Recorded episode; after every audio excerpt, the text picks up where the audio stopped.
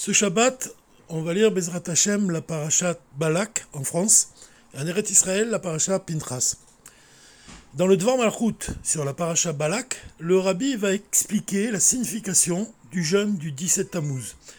Quand ce jour de jeûne tombe le jour du Shabbat, comme c'est le cas donc cette année. Alors dans un tel cas, le jeûne il est repoussé au lendemain du Shabbat. Pourquoi? Parce que le Shabbat c'est un jour de joie qui ne laisse aucune place à la mortification et au jeûne.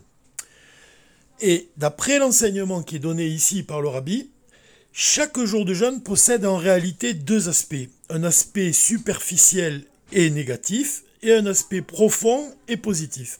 Alors l'aspect superficiel du jeûne du 17 Tammuz, il s'exprime par le fait qu'en ce jour commença le siège de Jérusalem qui a fini par aboutir à la destruction du temple le jour du 9 Av, et c'est donc le début de l'exil.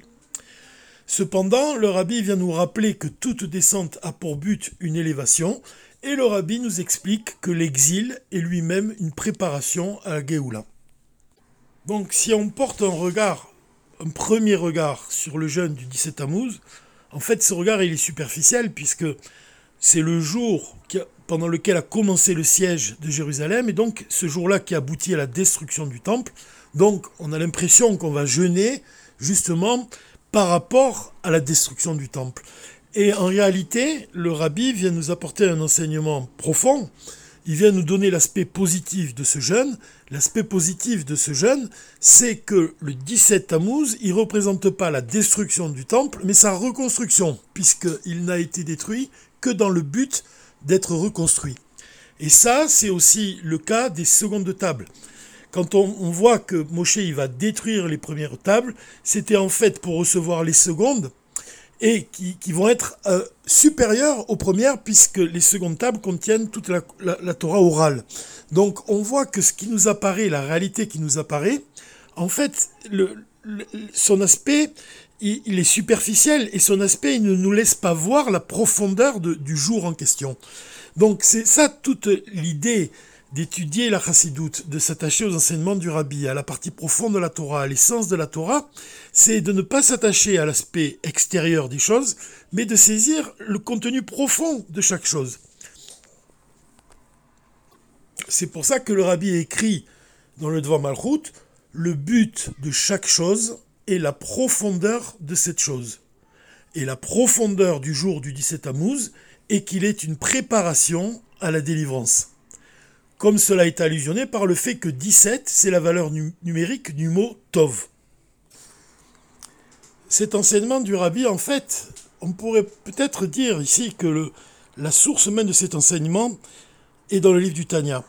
Dans un des chapitres du Tanya, Alan Morazaken, il explique que la parole de Dieu vivifie, crée, porte à l'existence chaque chose qui existe dans ce monde.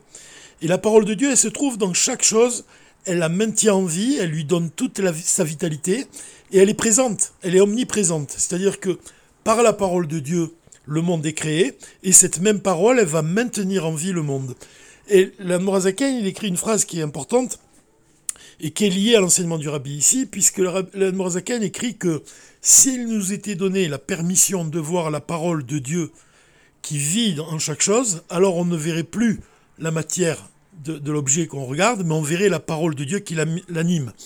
Donc c'est, on peut se rappeler ici d'une histoire d'Alan Morazaken, puisque au moment où il a quitté ce monde, il a demandé à son petit-fils, il lui a dit Qu'est-ce que tu vois? Son petit-fils, il, a dit Je vois devant moi une pièce, je vois les murs, je vois le plafond. Et l'Admorazaken lui a répondu Moi, je vois la parole de Dieu qui crée et qui maintient en vie ce mur et ce plafond.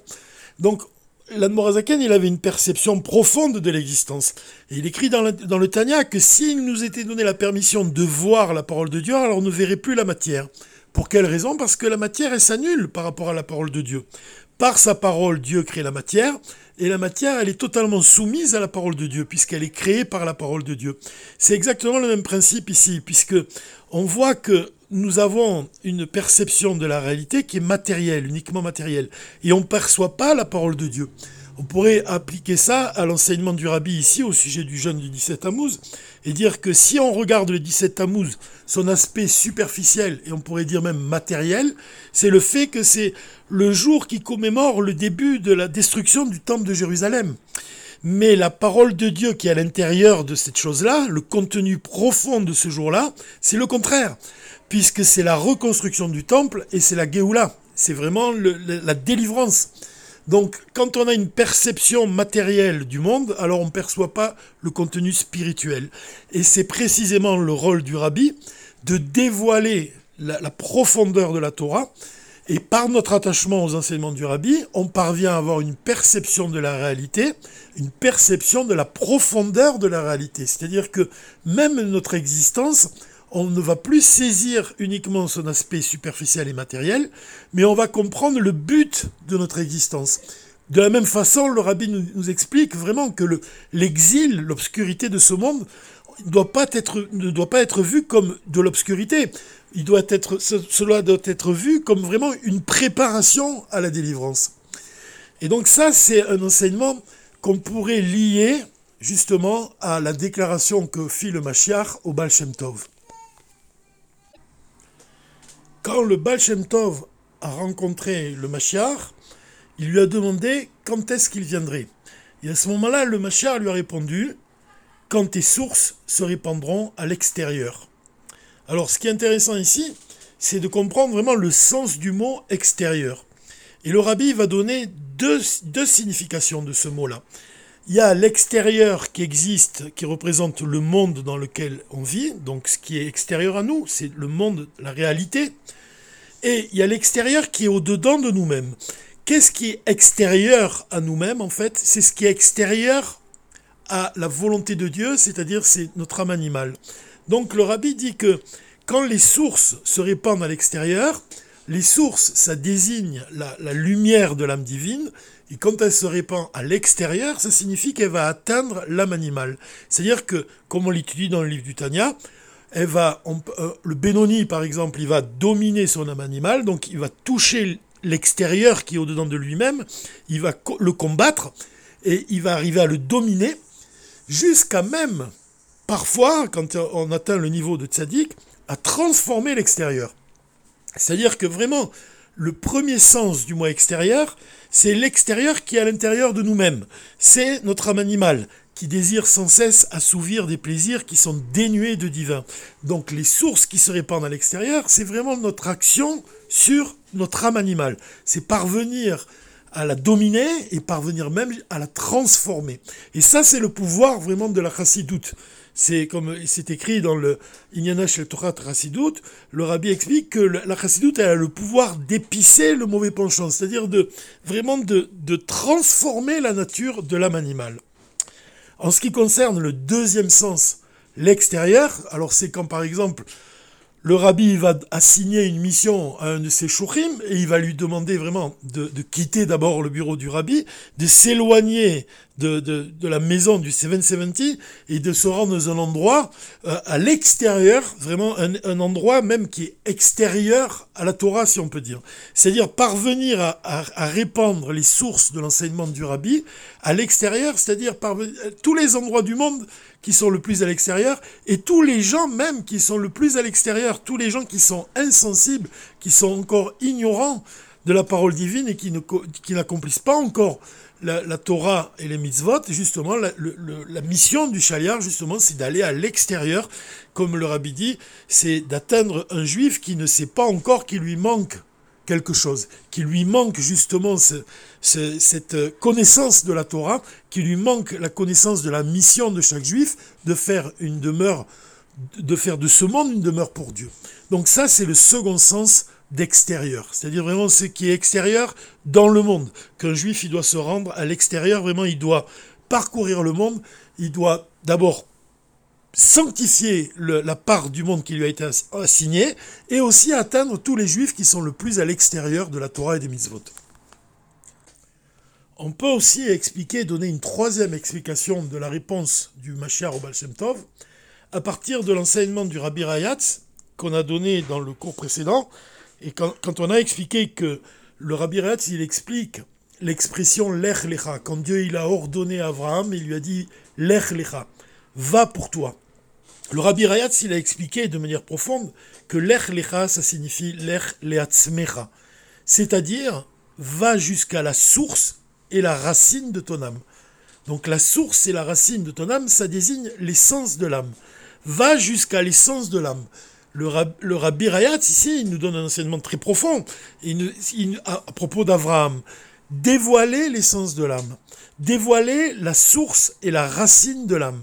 Alors il y a une différence évidemment entre la source et la racine, mais c'est peut-être pas l'objet ici de, de ce devant Malchut, mais on peut quand même dire ici que la source est moins élevée que la racine, puisque la source c'est quand même limité. Le rabbi, explique dans Inyana chez Torah Tachasidut qu'on ne peut pas définir l'essence de l'âme comme la source de la partie de l'âme qui s'habille dans le corps, parce que elle est au-delà de ce concept. L'essence de l'âme, elle est au-delà d'être une source de la même façon, on ne peut pas dire de Dieu qu'il est seulement le créateur du monde. Il est au-delà du monde. Donc l'essence de l'âme désigne quelque chose de divin, qui échappe à toute définition, à toute forme, à tout détail. Et malgré tout, quand le, Rabbi Ratz dit va jusqu'à toi-même, en fait, toi-même, ça désigne l'essence de l'âme, et il emploie ces deux thèmes, malgré tout, la source et la racine de ton âme. Alors on peut peut-être expliquer, à partir de cet enseignement du, du Rabbi Rayatz, que justement la source ici, c'est peut-être à cela que fait allusion le Mashiach quand il dit au Baal Shem Tov, quand tes sources se répandront à l'extérieur, c'est-à-dire quand l'essence de ton âme se répandra à l'extérieur. C'est-à-dire que le, le Baal Shem Tov lui-même, son maître c'est Achia de Shiloh. Et Achia de Shiloh, il est appelé le maître de l'essence de l'âme. Il a dévoilé au Baal Shem Tov des enseignements qui lui ont permis à son tour de dévoiler l'essence de la Torah. C'est pour ça que le Machar, peut-être quand il s'adresse au Baal Shem Tov, il lui dit quand tes sources se répandront à l'extérieur, il fait donc allusion à la source de l'âme, vraiment à l'essence de l'âme du Baal Shem Tov, qu'elle se répande à l'extérieur, c'est-à-dire que tu parviennes à dévoiler l'essence de l'âme de chaque juif, puisque par rapport à toi, chacun se trouve à l'extérieur. On le voit même aujourd'hui.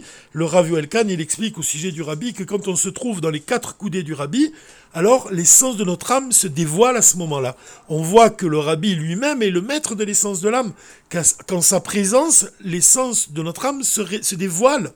Et à ce moment-là, notre être, il est entièrement transfiguré. On parvient à un niveau qui est supérieur, puisque lorsque la lumière de l'essence de l'âme se dévoile dans notre intellect et dans nos sentiments et dans nos actes, alors on agit au-delà de toutes les limites.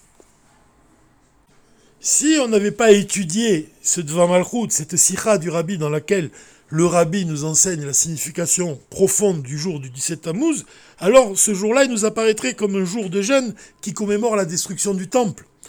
Mais le fait que justement le rabbi va dévoiler l'essence de la Torah, il va nous donner à justement dévoiler nous-mêmes nos, propres sens et à nous approcher de ces dévoilements, à nous approcher de justement cette perception.